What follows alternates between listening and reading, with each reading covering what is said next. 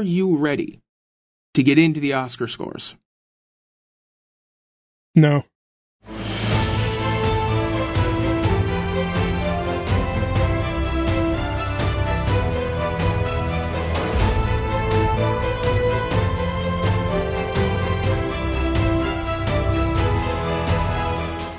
Hello, listeners. Welcome to the Non-Toxic Fanboys Podcast, where the name is aspirational and where it is awards season. I am Glenn, and as always, when the glitz and the glamour come out, it is time for Scott and I to break down all of the Oscar nominees for Best Original Score. Scott, they just keep releasing movies, don't they? I mean, yeah, that's kind of what movie studios do. Even at this late date. What, do you want them to stop releasing movies and just switch over completely to metaverse experiences? Oh my god, oh my god, oh my god. We're so early in the show, it was going so well, why are you bringing up the metaverse? When are all the movies going to be in Second Life? Do you think all the movies are going to be in Second Life? I mean, they already do concerts in Fortnite. I mean, they started the last Star Wars movie in Fortnite. Jesus, they did. But we're not here today to talk about Star Wars. We might be done talking about Star Wars. I don't know. It's been a long time. I mean, we'll have to see if they ever release another Star Wars that I have any remote interest in. Like, so far, everything they've been releasing lately is all fruit of the poisonous tree. You mean you don't want to watch a T V show about that dude from Return of the Jedi who did nothing and then died? I mean, I had zero interest in the Clone Wars show because it was about the fucking prequels. And then they did the Rebels show that was a sequel to the Clone Wars show. And then they did the Mandalorian show, which is apparently like a whole bunch of connections to the Clone Wars show and to the Rebels show. And then they did the Boba Fett show that's apparently like a spinoff of the Mandalorian show. And then they did that Bad Batch show, which is apparently also based in the prequels. Like, I don't want to watch a sequel to a sequel to a prequel to Revenge of the fucking Sith. If you're going to do something new in Star Wars, don't make it an offshoot of the nadir of the franchise. Or, you know, maybe do. I mean, they seem to be having success with it. I mean, I guess more power to them. If someone's enjoying it, good on them. I'm glad they're enjoying things. I'm enjoying things that aren't Star Wars. Well, okay. We're not here to complain about Star Wars. I just wanted to get a dig in at the mystifying obsession with Boba Fett. I will never understand. But we're not here to complain about Star Wars. We are here to complain about scores. That's usually how these shows go. Nah, nah, nah, nah. Let's not be so negative right off the bat. Because the first score that we are talking about today is Encanto by Germaine Franco.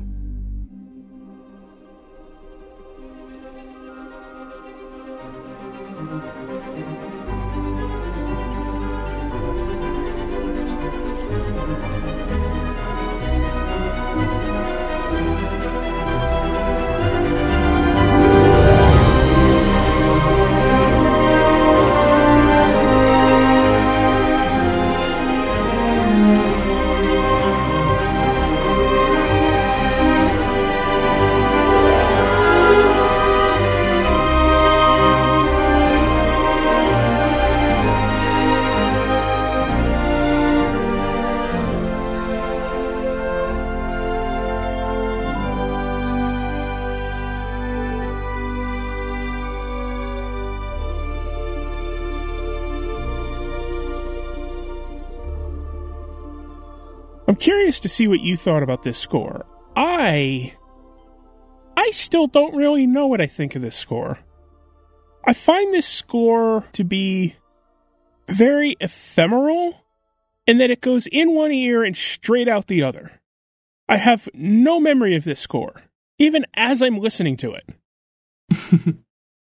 What are the themes of this score? I couldn't tell you. Are there themes in this score? I think so. But I couldn't find one if you asked me to. I couldn't remember one single note of this score if my damn life depended on it.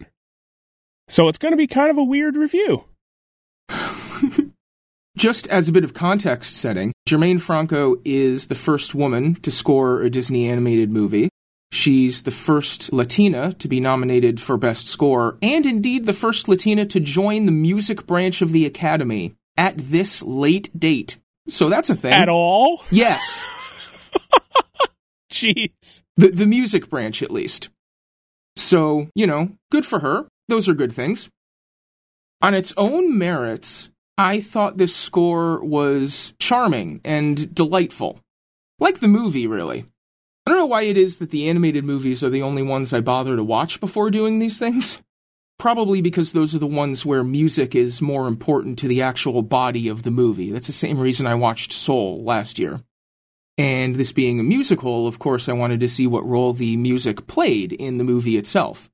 And I'll just say, at several points in the movie, I really, really felt the Lin-Manuel Miranda of it all. See, I took the exact opposite approach. I avoided listening to the songs altogether because I wanted to laser focus on the score itself. Of course, that didn't really work for me on this particular score, but... Well, I think when you're scoring a musical, there are a couple different approaches you can take, right? Either you take the themes for the underscore from the melodies of the songs, or you do something that's more distinct from the songs and something that's filling a different role, which is, for the most part, the approach that Franco took here, where she's not lifting the melodies from the songs wholesale, she's kind of doing her own thing. In the same milieu, of course, there's a lot of the Colombian flavor in the music here, but there's also a lot of a more traditional fantasy sound. And that, I think, is emphasized more in the score because a lot of the songs have that local flavor. So there is a substantial portion of the score that reflects the style that's more prevalent in the songs. But she's also fulfilling that more fantastical style and merging them at times.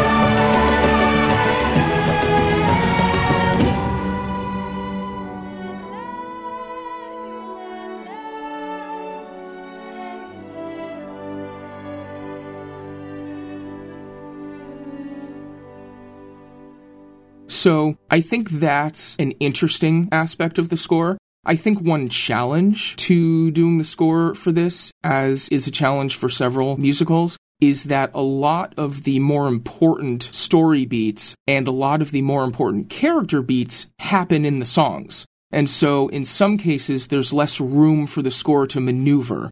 But I think this score still gets a fair amount of that room because a lot of the magical elements, a lot of the fantastical elements of the film don't happen in the songs. And so she gets some of those set pieces to work with. And I think she does very well with those.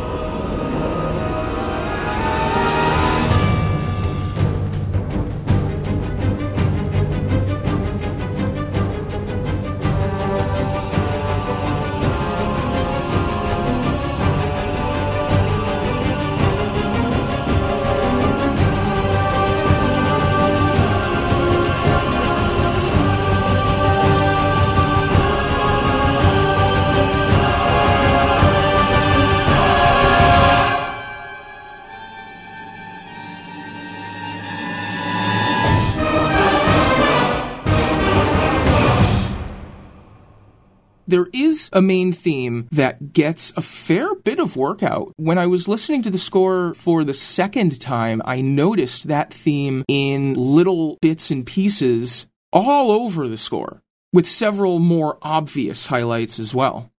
So it's a little surprising to me that it made no impression on you. I did enjoy a lot of this score.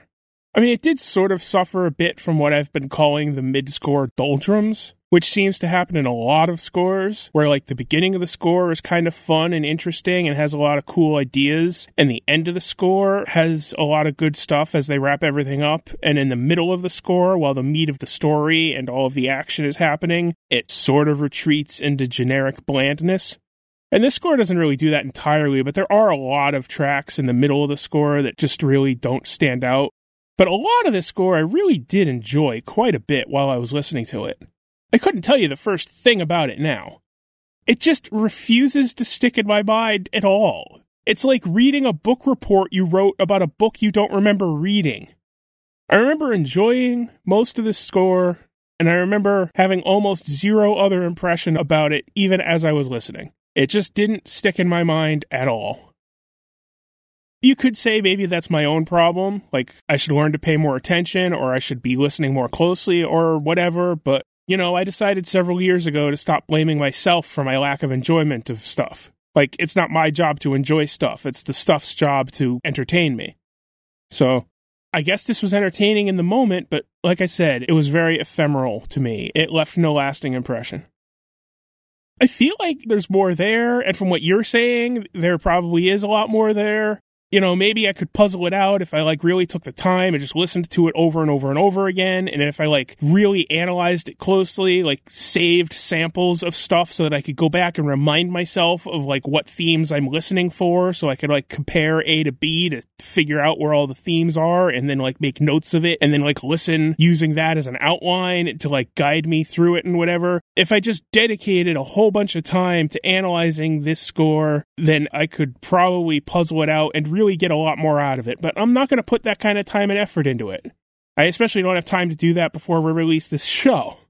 I've got four other scores to listen to. So, I mean, it is what it is. I found it entertaining in the moment, and it left no lasting impression whatsoever. That's about all I can say. Well, am I going to remember this score a year from now? Probably not. But after I watched the movie and listened to the score and went back and listened to a few tracks a second time, I went to bed humming the theme to myself, if I'm honest. You know, it stuck with me that much. Well, as I said earlier, in that case, I'm happy for you. I'm glad you found a thing you enjoy. Being the latest Disney musical, obviously one of the songs from this got nominated for Best Original Song. And I don't know that we want to break down all of the song nominees, but since I watched the movie and listened to this one, I will say the song that they nominated is very far from my favorite song in the movie.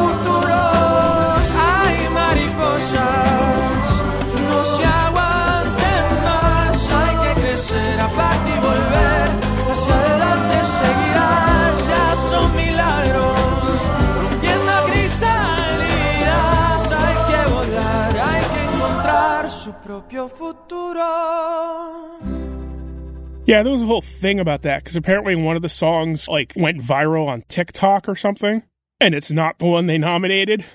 But apparently, like, they asked Lin-Manuel Miranda, which one do you want to nominate, and he picked the one they nominated. So, you know, if you're Disney, you keep Lin-Manuel Miranda happy, so he keeps writing songs for you. You know, not knowing that, I had assumed it was a corporate decision, because the one they nominated, if I recall correctly, is the end credits song, and not one of the more character-based, plot-based songs in the film. And so I understand nominating that one for the Oscar, because it's not as tightly specific to the mechanics of the plot. Whereas I haven't seen any of the TikTok stuff. I don't know which one went viral, but I assume it's probably the Bruno song, which is the catchiest one in there. I can hear him now. Bruno. Yeah, about that Bruno. I really need to know about Bruno. Give me the truth and the whole truth.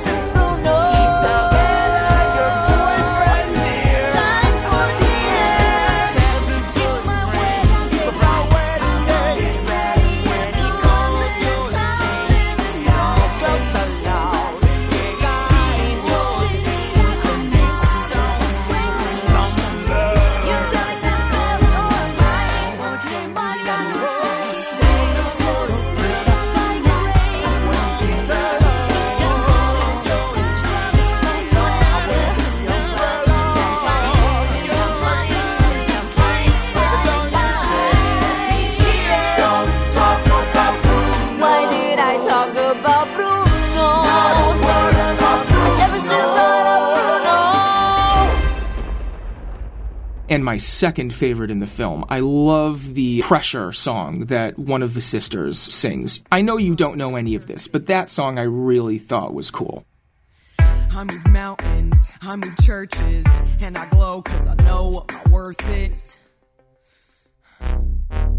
I don't ask how hard the work is. Got a rough, indestructible surface. Diamonds and platinum, I find them, I flatten them. I take what I'm handed, I break what's demanded. But under the surface, I feel berserk as a tightrope walker in a three-ring circus. Under the surface, was Hercules ever like, yo, I don't wanna fight Cerberus. Under the surface, I'm pretty sure I'm worthless if I can be of service.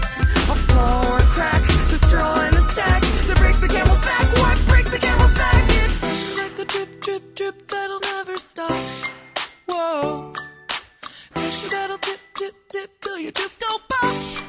Whoa. Give it to your sister, your sister's older. Give her all the heavy things we can't shoulder. Who am I if I can't run with the fall? If I fall to pressure like a drip, drip, drip, then it won't let go. Whoa. That is the one that I felt the most Lin-Manuel Miranda-y. It has a very tight rhythm, a very tight rhyming structure, which I really, really associated with him. But again, I completely understand nominating the one that they did. Yeah, I'll have to go back and listen to the songs at some point. I just, like I said, I was avoiding them because I wanted to keep my attention focused on the score. Sure, absolutely. Do you feel at all like we're approaching the sort of place that the best score category was getting to in the early nineties when they decided to split dramatic scores from comedy and musical scores and have a second score category for the duration of the nineties because they just kept giving it to Alan Menken for the latest Disney movie every year? Well, I mean, how many of these Disney movies have actually won Best Score? I was thinking about that when I started listening to Encanto, and I was trying to remember, did Soul actually win last year? Does Trent Reznor have a second Oscar? And it turns out, yes, Soul won last year, and Trent Reznor has a second Oscar. And I think it would just be really fun if Trent Reznor had won for Best Comedy or Musical Score. It's not happening every year. Obviously. I mean, I have complained in the past about Academy voters sort of using that as a crutch, just yeah. like awarding the music award to the musical, even though that's not the music that makes it a musical, and that's not the music that makes a musical good. I mean, you could talk about La La Land there, too. La La Land being the other sort of musical score where the melodic content of the score is very tightly based on the songs. Yes, but also a score where the melodic content of the score is... minimal? Yeah. Like, that score was so... If you're going to analyze the music in that movie, the songs are like ninety percent of it. That score was just sort of there to fill in the spaces between the songs. It didn't do anything on its own. It didn't do anything that was even half as interesting as the songs. but it's the music from the musical, so they awarded it the music award. Yeah, it's very A to B thinking. Although they already have the best song category for musicals, but whatever. So, I mean, if you want to segregate them off into their own category so that you can give more awards to fucking Desplat. Hey, he's not nominated this time. Fine, so you can give more awards to fucking Jonny Greenwood. Well, we'll see. But at the very least, I think the score to Encanto holds up on its own more so than a lot of musical scores. Because of those fantasy elements, because of some of the set pieces in the film that don't have songs for them. And so I think it's really an enjoyable, charming score. Several of my notes indicate so. Oh, God. Okay. Well, speaking of Jonny Greenwood, let's take a hard shift in tone and content and talk about The Power of the Dog by Jonny Greenwood.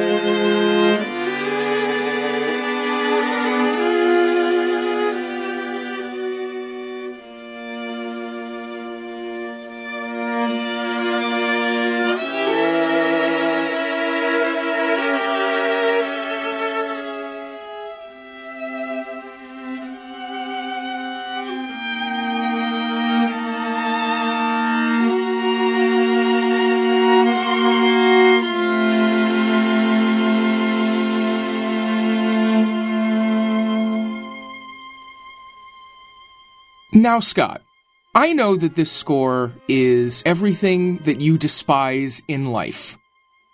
So... That's kind of harsh. Yeah, so are you. I'm looking at your notes, dude. So, I'm just going to drop a few things and let you say your piece. I once again went to the trouble of actually watching this movie, which shockingly gives one a perspective on its score. The Power of the Dog, and honestly, I feel a little silly saying the title, but I feel silly saying a lot of things. I mean, in this case, it's literally from the Bible. Like, at the end of the movie, someone opens the Bible and reads the quote and everything. It's the least subtle part of a film that is very, very subtle because nothing in this film happens on the surface. Pretty much. It's one of those. The Power of the Dog is a very uncomfortable movie. It's a very tense movie. It's a very alienating movie about alienated people in an alienated place in an alienated time. And while other films that I've actually seen that Jonny Greenwood scored did not give me much of a perspective on those scores, I still have nothing to say about There Will Be Blood. In this case, I actually understand what it's going for, and I understand what it's doing. Does understanding that make it any more enjoyable to listen to? No. Okay. I also read a somewhat interesting interview that Jonny Greenwood did with John Burlingame of Variety, where he gave some additional perspective on the score and on some of the instrumental choices. There is a piece in here that's using a cello that's being played like a banjo to kind of reflect the banjo playing that Benedict Cumberbatch's character does in the movie at another level of alienation and another level of strangeness.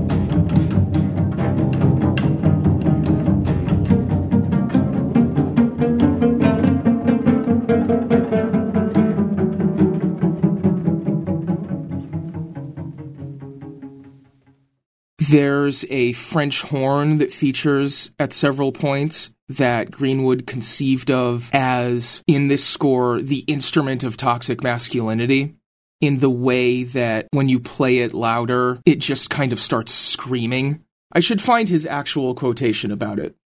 Uh, to me, that's the sound of pent-up masculinity. They sound repressed, but the louder they play, the more open and angry they get, which I think is an interesting use of that instrument.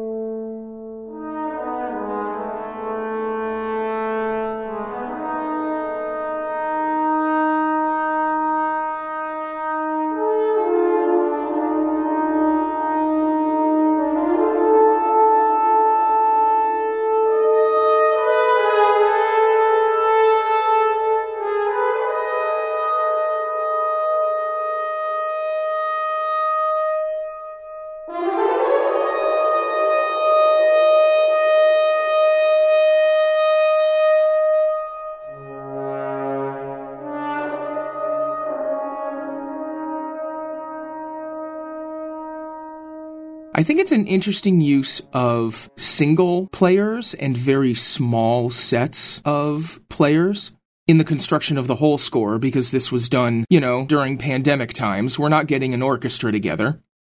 He also said something else that I thought was very interesting and took me a second to really click in. He's asked about the relationship of this score to a big traditional Western score, which... when was the last time there was a big traditional Western movie with a big traditional Western score? Was it like Silverado? Like, this was thirty years ago, and it was very rare then. I was going to say probably closer to fifty. Yeah, they were made all the time in the fifties and sixties, so I don't think it's surprising when you get a tense alienated Western with a tense alienated score. He says, I wanted to avoid the trope of sweeping strings to accompany sweeping landscapes. When Peter does venture into the mountains and desert, it's an alien, forbidding landscape. It's funny, I was more inspired by the sixties Star Trek scenes, which, in my memory at least, had lots of atonal brass.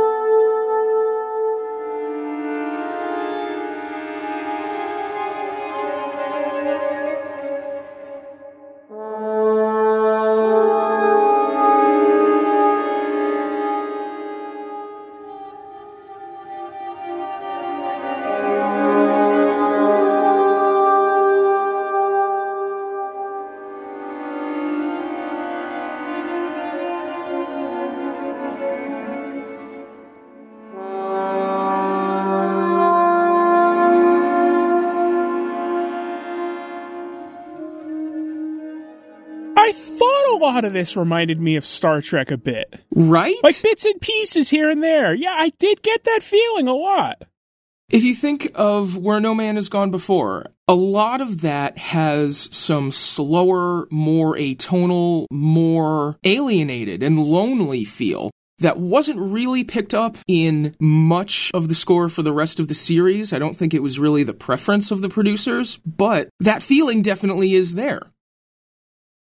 I mean, I could point out the inconsistency of considering that sort of feeling for a ten-second stinger on a television series versus that sort of feeling in a five-minute track on a one-hour film score, but you're still doing your little intro bit where you try to explain this away before I give my opinion, so go ahead. I don't think I'm explaining anything away. I'm just explaining some impressions that I have and some things that I thought were interesting. I'm not saying anything about the quality of the music qua music. I'm just saying that as its function, I mean, it's functional. Q E D. If you say so.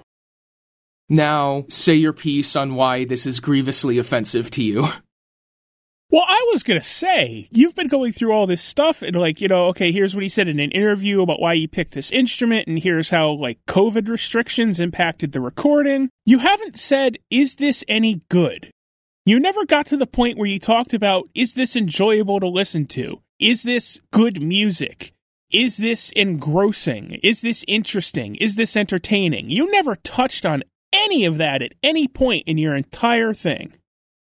Not particularly. This is the score I was listening to when I decided I don't need to listen to Jonny Greenwood scores anymore. Well, I mean, we'll see how many more Oscars he gets nominated for. Like, we've covered him a bit in previous shows. He's been nominated for several Oscars. I listened to a few of his scores during my twenty twenty-one survey that I did recently. And I sort of, I know what a Jonny Greenwood score is now. I know the hallmarks of a Jonny Greenwood score. I know his tendencies when he puts together a score. I know what a Jonny Greenwood score sounds like. I know what a Jonny Greenwood score is. And what it is, is not for me. That much is evident. And I would dare say not for me either, personally.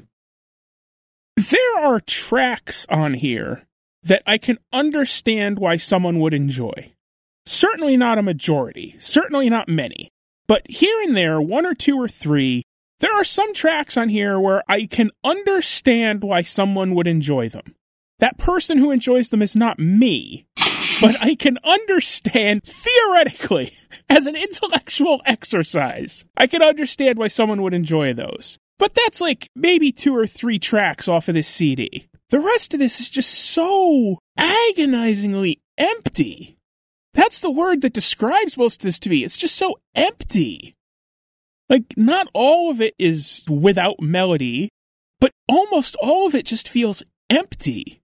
And like, I guess, you know, if he's trying to make the thing feel empty, because that's what the movie wants you to feel, congratulations, it feels empty, but God, it's a chore to listen to something this empty for this long. It just feels aimless. Nothing feels like it has any particular rhyme or reason outside of, like, a couple of bits here and there. Like, I remember one track in particular stood out to me. I'm like, a random number generator could have composed this.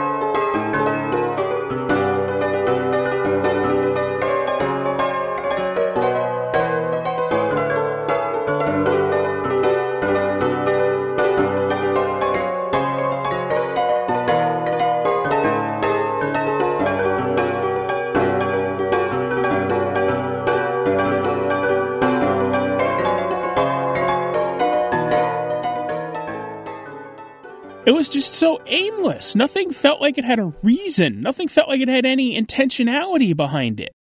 It's like the highest aspiration of this score is to like maybe suggest a vibe. And that vibe is emptiness.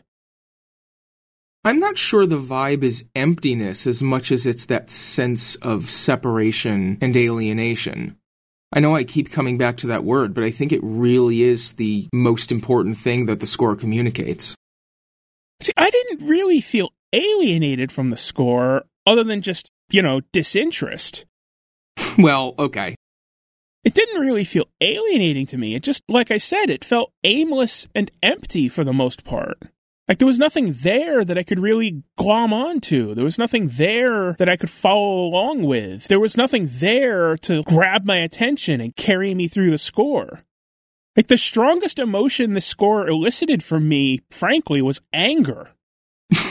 Well, yes. And that was only at one particular point. There's one track fairly late in the score. One track that felt particularly aimless and empty after several tracks that felt particularly aimless and empty. There's one track that doesn't have an ending. It ends by fading out. And that just, at that point, after the previous several empty tracks, that just made me irrationally angry. Like, how dare you? After all of this aimless dreck, after several tracks of aimless dreck and then another track of aimless dreck, you have the audacity, you have the nerve, you have the sheer unmitigated gall to end the track with a fade out? Like, I don't want to call this score lazy and generic just because it doesn't appeal to me. I'm sure a lot of careful thought and dedicated effort went into creating this aimless dreck. But ending a track with a fade out is absolutely, definitely the laziest, most generic way to end a track. Not a fan of uh, rock singles of the seventies and eighties, huh? Even there, I don't like it. It's not a good way to end a track. Oh, okay. It's, like I said, it's just sort of lazy. We can't even think of a way to end on the beat, so we're just going to like keep going and fix it in post. That does seem like it would get awkward in concert, too, right? That's something I can't wait to see. The Power of the Dog performed live to screen. You know, wheel one of those detuned pianos onto the stage. Okay, that brings up an interesting question. You've seen the movie. Mm, yes. Is that detuned piano track source music, or is that just, like, he thought that would be a good score for that scene? Because I'll forgive it a lot if it's actually source music. There is a scene in the film featuring that piano. There are also a couple more scenes in the film featuring Kirsten Dunst's character trying and failing to play the piano that play off of that earlier scene with the detuned piano, but it does feature as a source element early in the film. Okay. Like I said, if it plays a role in the film, and that's why it sounds like that, I'm going to be very forgiving. If he decided, this is what the non-diegetic score needs right now, oh my goodness gracious. I mean, I could understand that, too. I couldn't. I mean, again, it lends a vibe. Yeah, and that vibe is we should have fired our composer. Well, now you're being unkind. Now I'm being unkind? I mean, so far, the frontrunner for the Oscar is the silence from Doctor Who, so I'm not going to get a lot more kind.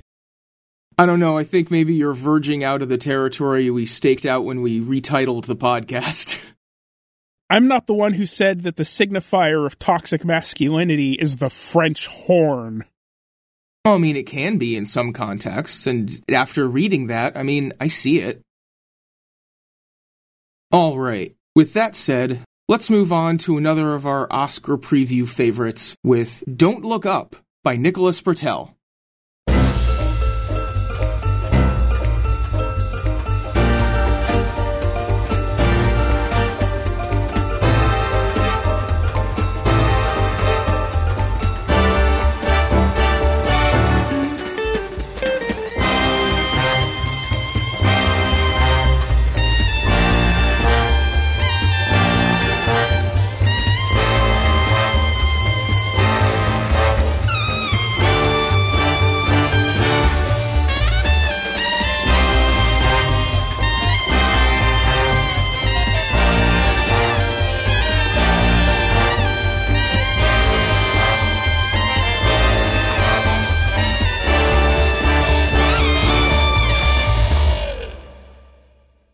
I think I know what you're going to say about this score, not only from seeing some of your notes, but just in general. I was going to say, we have a shared document where we take notes for the podcast, so you should have a pretty good idea. Yes, but just in general, knowing you as a human being, I think I know some of the things you're going to say about this, and before you do, I'll just say, yeah, pretty much. I find this score in turns disappointing and confounding. Because when you really analyze it, there's nothing wrong with this score, per se. It's not empty and aimless. It's not athematic, amelodic dreck.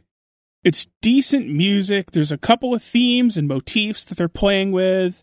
The main theme is kind of fun. So, like, there's nothing I can look at and say, this is what's wrong with the score. but it just doesn't appeal to me. I just don't find it interesting or entertaining.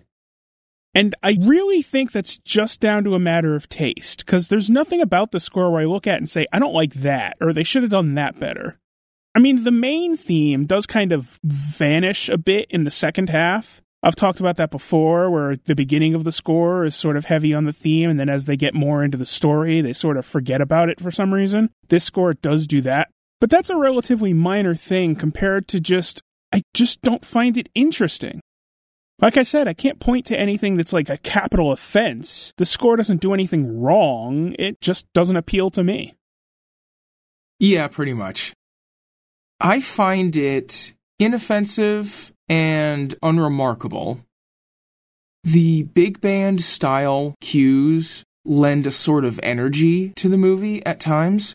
And I think what you're pointing to as far as the disappearance of that feel and that theme as the movie goes on is that it grows more despondent and melancholic as things progress.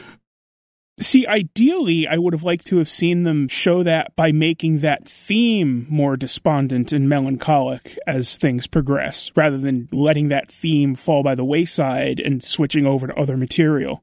That's how I like these things to be structured. But like I said, that's not a capital offense. Like, there are other themes that they use in the other tracks.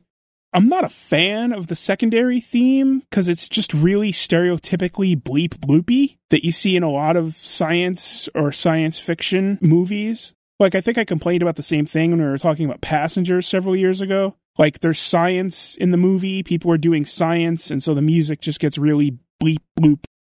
That seems kind of, again, I don't want to call it lazy, but it's just such a commonly used thing that when it shows up again, I'm just, do something more original.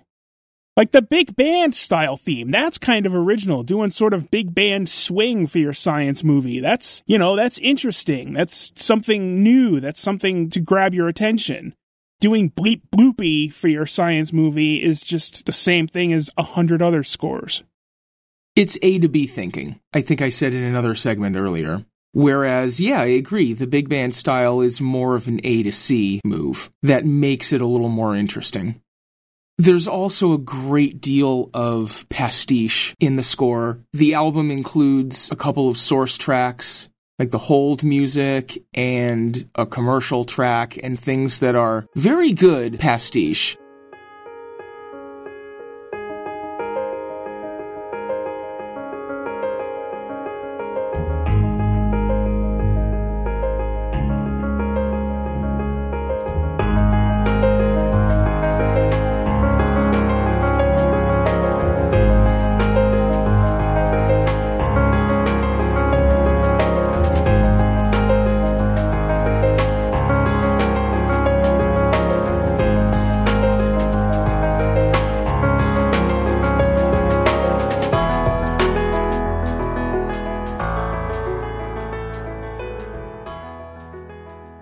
There are another couple of tracks, the launch and the arrival at the hangar, for a couple of scenes that really do pastiche more of a style that you'd find in a movie that's not a satire. Yeah, that launch track in particular stood out to me as like the most standard movie score sounding track in this movie score. Exactly, which is exactly the role that that's serving.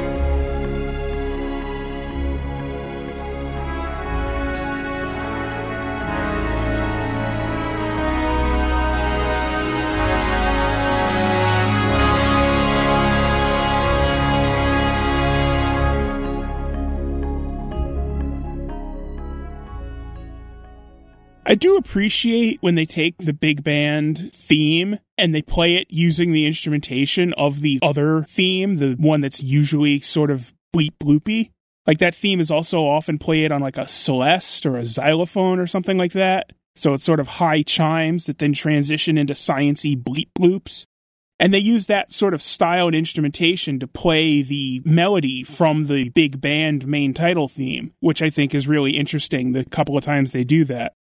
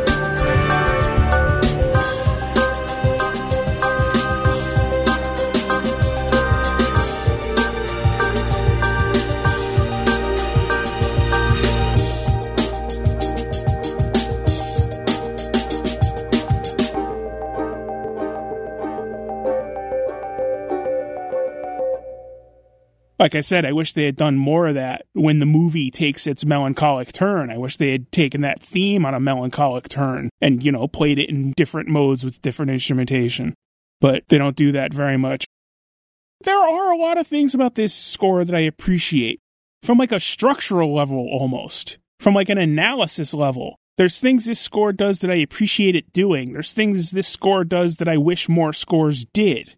It just doesn't come together into something that entertains me. That's really the only criticism I have. For the other scores we've talked about so far, I've mentioned the limited role that the scores had to play, whether they were sharing space with songs or inhabiting a narrow emotional range to show the emotional range of the story. And so I wanted to watch this movie as well to see what sort of range, what sort of role, what sort of support the score was giving to it. Because there are a few different approaches you can take when you're scoring a comedy and when you're scoring a satire. And in the film, as on the album, I find this score functional. And that's pretty much it. Like, it's not aggressively hemmed in by the parameters of the project, like the other ones that I've mentioned. It's just doing its job. And that's fine. And that's about it. That's about my impression of it. Well, let's see if I pull off the hat trick and manage to watch all of the films that we're talking about for the Oscars when we move on to Parallel Mothers by Alberto Iglesias.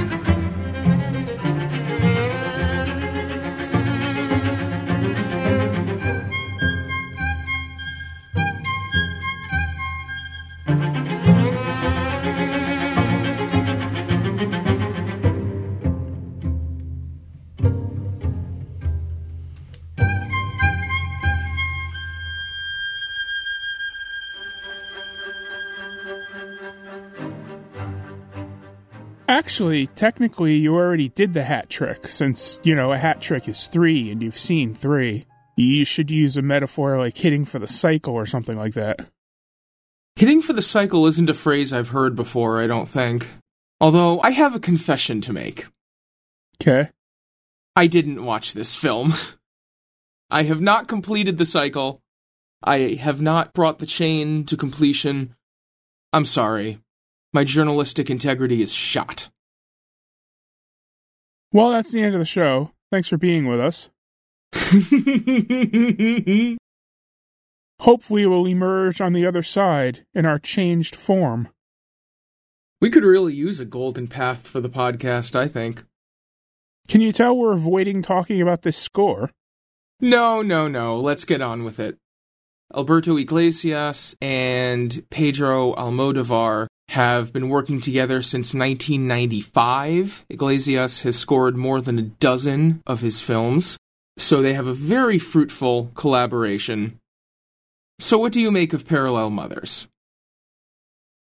Parallel Mothers strikes me as a score that is very focused on accentuating each individual moment in the film, and is very much not focused on creating a cohesive listening experience. And as somebody who is listening to the C D and not watching the film, that style does not at all cater itself to my entertainment. There's a kind of an interesting violin piece that this score uses in the first track, and the second track, and the last track, and nowhere else.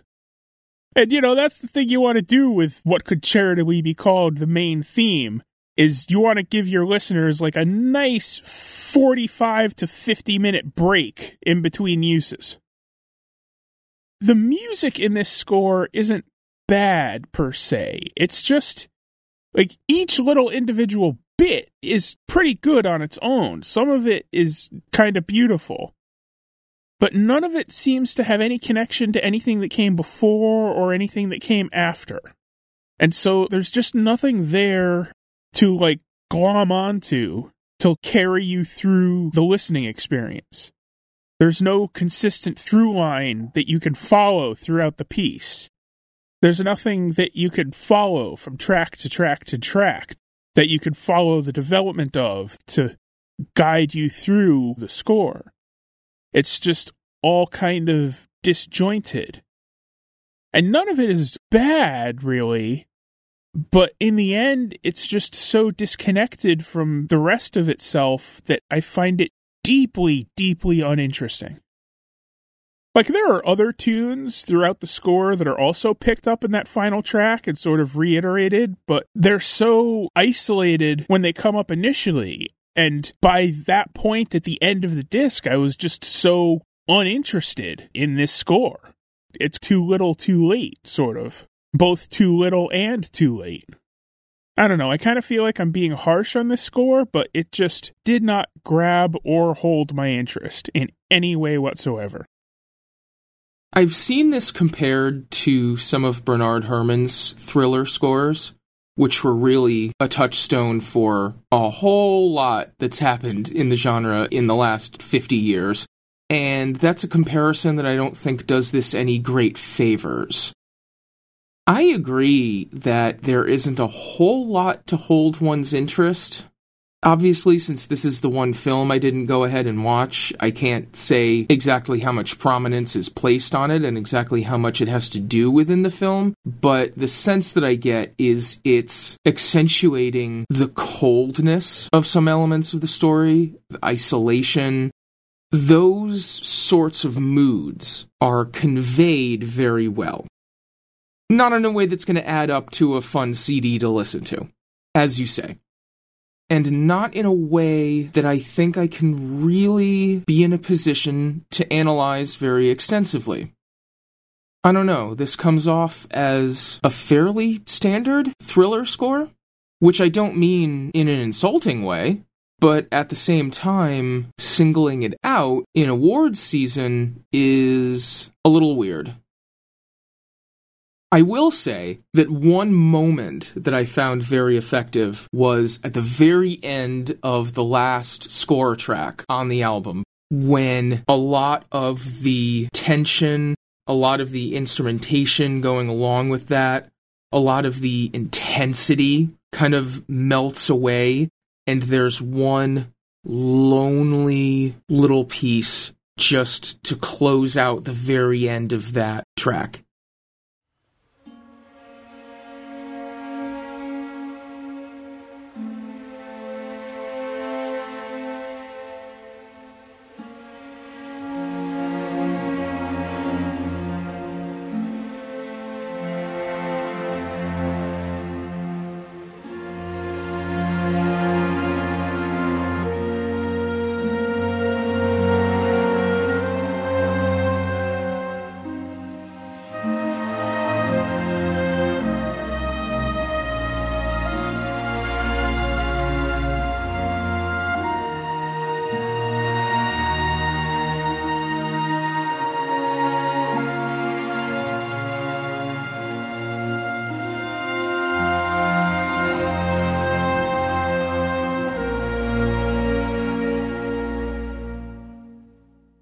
That, I thought, was pretty effective. And I'm a fan of some of the harp work in this score. It has reminded me of some other thriller scores that have stuck in my memory slightly more, to be honest. I love a harp. I've probably said that before. I would agree that I think the last track is probably the best track on the C D. It has some nice melodic elements to it, but by that point, I was just so checked out from this score.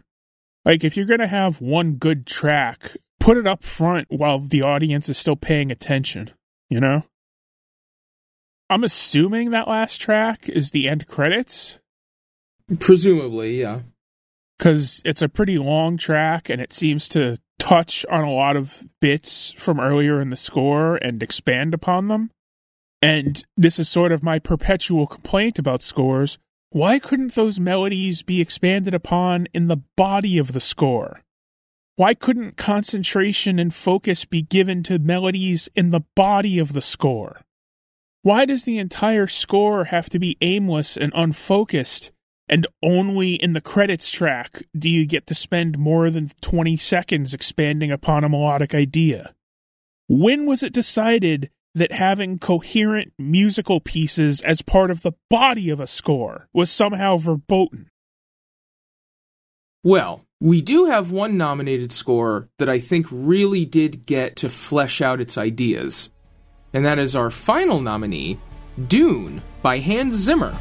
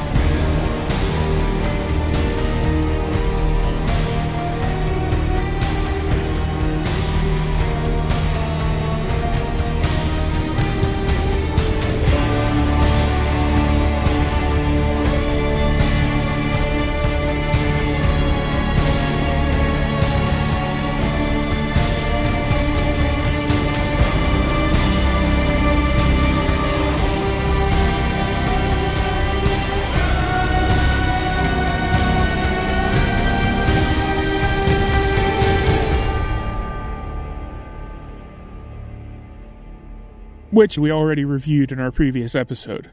Go check it out in the archive. Yes, obviously we talked about this a bit before, but as we've been going over the other nominees, we've been talking a lot about the roles that they've been given in their respective films, and the limitations and the opportunities that those roles can provide. So, thinking about it in that context, what sort of role do you think the score played in Dune? Like, how much of the story, how much of conveying the characterization or the setting do you think the score had to do? I mean, I guess it accented certain things and accentuated certain things. Did I just use the same word twice and just conjugated it slightly differently? Mm, indeed. But I don't think the score really carried much on its own. Yeah, I agree. It's not like the movie was depending on the score to convey the sense of scope and the sense of grandiosity of the story. The visuals were expansive. The visuals were spectacular. The visuals were doing a lot of that already. The score helped. Yeah, I was going to say, the score did convey some part of that grand scale. Yeah. The, you know, sort of booming Zimmer style that he used for a lot of the theme renditions, but certainly none of that was dependent upon the score. The score helped, the score accented it, the score reinforced it, but none of that was depending on the score. Yeah, absolutely. It was a positive contribution to a lot of things that the movie was trying to do. The pressure wasn't solely upon it, and it's not like it was trying to make up for shortcomings in that regard. It's not so much making up for shortcomings, but the way the score complements a movie can itself be done in interesting ways. Like, I imagine the big band swing theme used for the science fiction disaster movie Don't Look Up. I imagine using a big band swing theme for that sort of added to the absurdity of the film that was trying to put across the absurdity of the situation and the absurdity of the actions of some of the characters. And so having a theme in that incongruous style would have added to that absurdity and helped reinforce the feeling. Absolutely, yeah. Dune, on the other hand, just sort of had big epic music used in a big epic movie. That's... I mean, it's reinforcing it in its own way, but it just doesn't feel as creative a choice, you know? It's not anything novel. It's not anything unexpected. In that respect, no. I think many elements of the score for Dune were very much expected. Which, again, I don't say in a negative way, but it is a very strong contribution, and it is a very positive contribution. And I think that's pretty notable in terms of scores that have kind of a lower profile and scores that are kind of marginalized. Say what you want about Zimmer, his music doesn't get marginalized. It's not a marginal element of a lot of his movies. And yet so many Zimmer scores are, in fact, marginal at best. I was waiting for that. Thank you. So, considering the five scores that we've talked about today, which one do you think is going to win? I'm kind of torn on who will win. I don't think it'll be Don't Look Up. Yeah, I don't think so. I don't think it'll be Parallel Mothers. An argument could be made for any of the remaining three, really. I don't think they'll give it to the Disney musical. Really? I was thinking they might. I mean, they could, but they seem to shy away from doing that. They'll give the score award to lots of musicals, but they seem to shy away from the animated musicals, the Disney musicals. So I think Encanto has less of a chance with the Academy voters. So I think that award comes down to either Power of the Dog or Dune. Part of me thinks that they'll give it to Dune, since score is about the biggest award that movie could actually receive. You know, it's a case like Black Panther where it's not going to win any of the bigger awards, so they'll give it score. But that estimation comes down, I think, to, and I'm really approaching this having almost nothing to do with the quality of the music involved, but I think that estimation of Dune winning the award comes down to Zimmer's reputation among Academy voters. And that seems to have taken some public hits lately. How do you mean? I mean, there's been a whole bunch of reporting lately about how Zimmer doesn't actually write any of his scores. He pays other people a comparative pittance and doesn't give them credit to do the scores for him. Ah, those. There have been more discussions about that recently. I've seen more discussion of that recently. There was a big article about it a few weeks ago, I think. I mean, that's kind of the open secret in Hollywood in general, that a lot of the big-name composers have rafts of assistant composers or additional composers and whatnot. You know the seven thousand D C live-action shows on the C W? The same guy scores all of them. Quote-unquote scores. You know? So, if Zimmer's reputation is taking a hit among Academy voters at the moment, I think that might tilt it in favor of Power of the Dog. My best guess is I say Zimmer still wins it, just because of the Academy tradition of score is the biggest award that movie is actually going to have a chance to win. Is score that big an award? It's not even on the T V show anymore. That's another thing I've seen some discussion about in recent weeks as well. Well, that's good. It means I don't have to watch the award ceremony. I think they might go ahead and give it to Dune as well, and I'm fine with that. That's fine. I will say this about Zimmer as well. In terms of having teams of co-composers and associate composers and whatnot, Zimmer is a lot more open about it than most other composers. You know, Zimmer has openly had an apprenticeship program that he has run for like twenty-five years. And there are credits for a lot of those people in the actual booklet credits on the albums. Zimmer's the big name, obviously. He's the name on the cover of the album. He's the person who's famous. But there have been people who got credit for at least some of what they did for Zimmer and graduated, you could say, to become, you know, very prominent composers themselves. You know, we have the John Powells of the world. Whereas a lot of other composers kind of just don't make a thing of it. And it does become that kind of open secret, as I mentioned. So I'll give Zimmer credit for that. As for who should win, I'm torn on that as well, because none of these scores really blew me away. Hmm. If I had to pick one, I think I might lean toward Don't Look Up. Really? I think that had the most interesting ideas in it. It had a lot of different styles in it.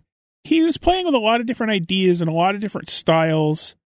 I'm not sure any one of them really got the focus or development that I would really prefer, but I think that's the score that had the most interesting ideas in it. I don't know, maybe if I could actually clue into it and remember a single note of it, I might go for Encanto instead, but since I can't, I think Don't Look Up would be my pick. I think I would go with either Dune or Encanto. I'll give Encanto a lot of credit for, as I said, carrying the fantasy element of the movie, which the songs really weren't catering to. And so it did play a very important role, and very successfully, I think. And Dune as well was very prominent in the movie. It was mixed very prominently. You couldn't miss it. It was an important part of the film. And as we discussed when we had our proper episode about it, was actually pretty good.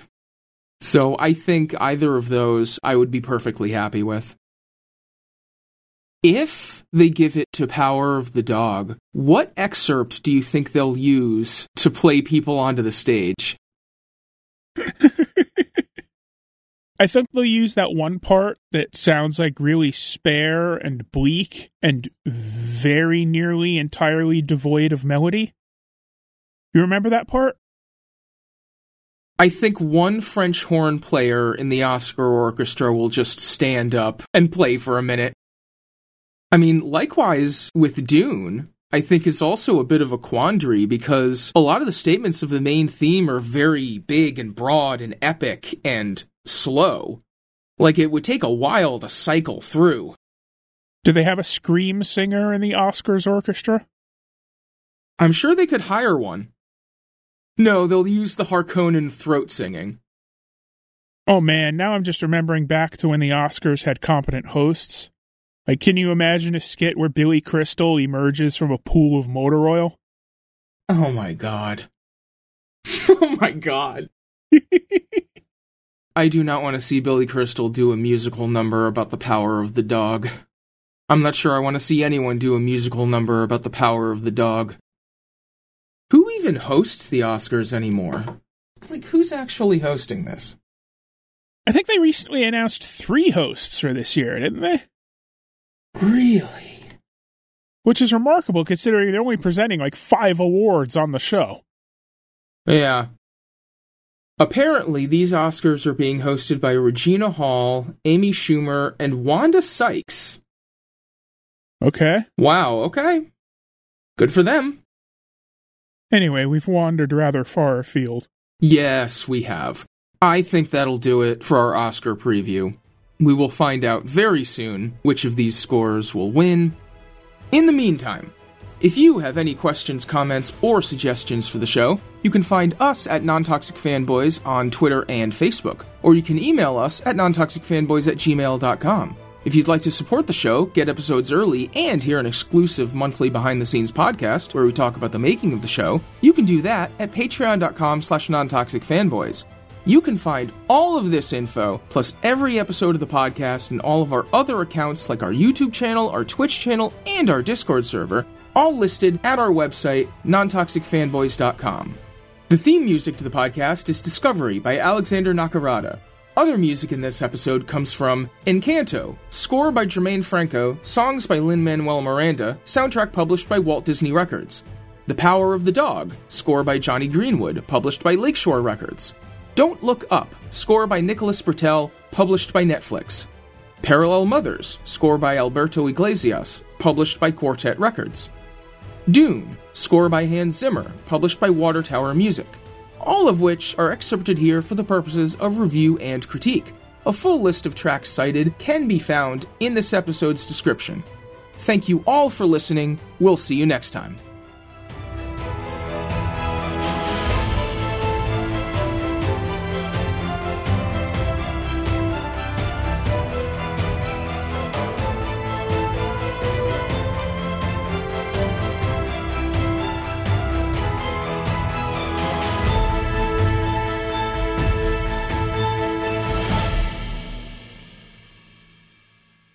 Because there are a few different approaches you can take when you're scoring a condom. Codomy? You're scoring a condom?